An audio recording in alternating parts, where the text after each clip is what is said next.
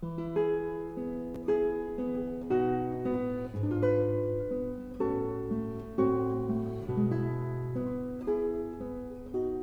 家好，这里是九号声音。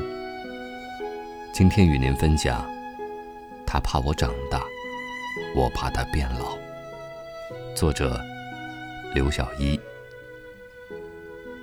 十九岁谈恋爱，妈妈从姐姐那听说了，没多久就坐火车来到了北京。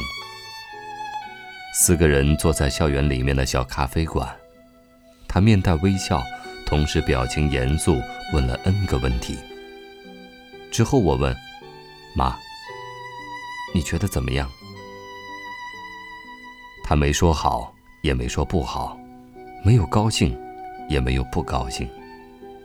到今天，我也不知道他当天是什么心情。后来，我对老常说：“看来我妈不是很满意。”没想到暑假将至，他电话里说。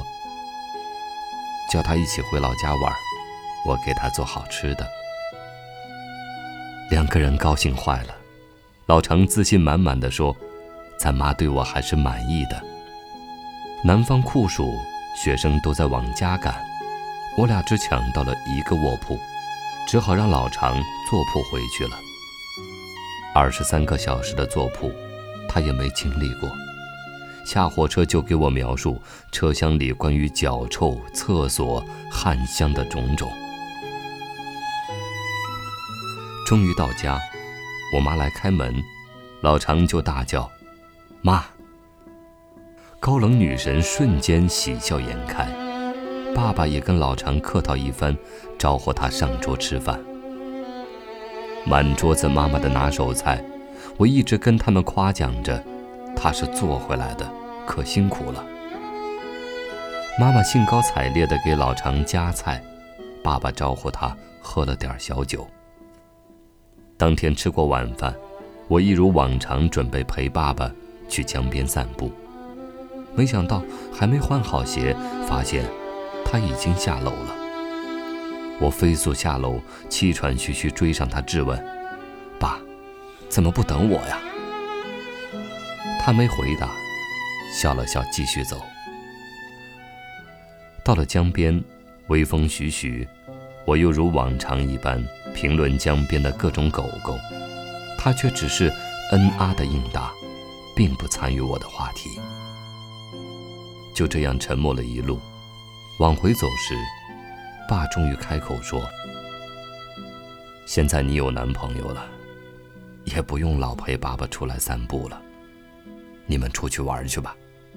猛然醒悟，我可爱的老爸，因为我有男朋友而吃醋了。是啊，谁曾想过，那个只知道任性贪玩、把狗狗当男朋友的小胖姑娘，就这样长大了呢？我拉起他的手说：“哪有陪老爸散步重要呢？”很多年后，我看了很多电影、电视剧。每每看到岳父对女婿的百般刁难，都会对老常说：“知道你多幸福了吧？”而后，又想起老爸。我明白，该是对我的幸福和自由意志寄予多大期望，他才强忍了内心的失落。时间一点声响都没有。这两年，老爸退休，和妈一起。和妈一起又回到了农耕时代，每天在田里忙活，一天都闲不下来。每次来北京，照样是香肠、腊肉、土鸡蛋、大白菜、土豆，样样不少。如果山川湖海、天上地下，真的存在神明，他们一定听到过我的声音，让他们慢些变老。慢些变老，让他们就这样吵吵闹闹又欢欢喜喜的健康平安下去。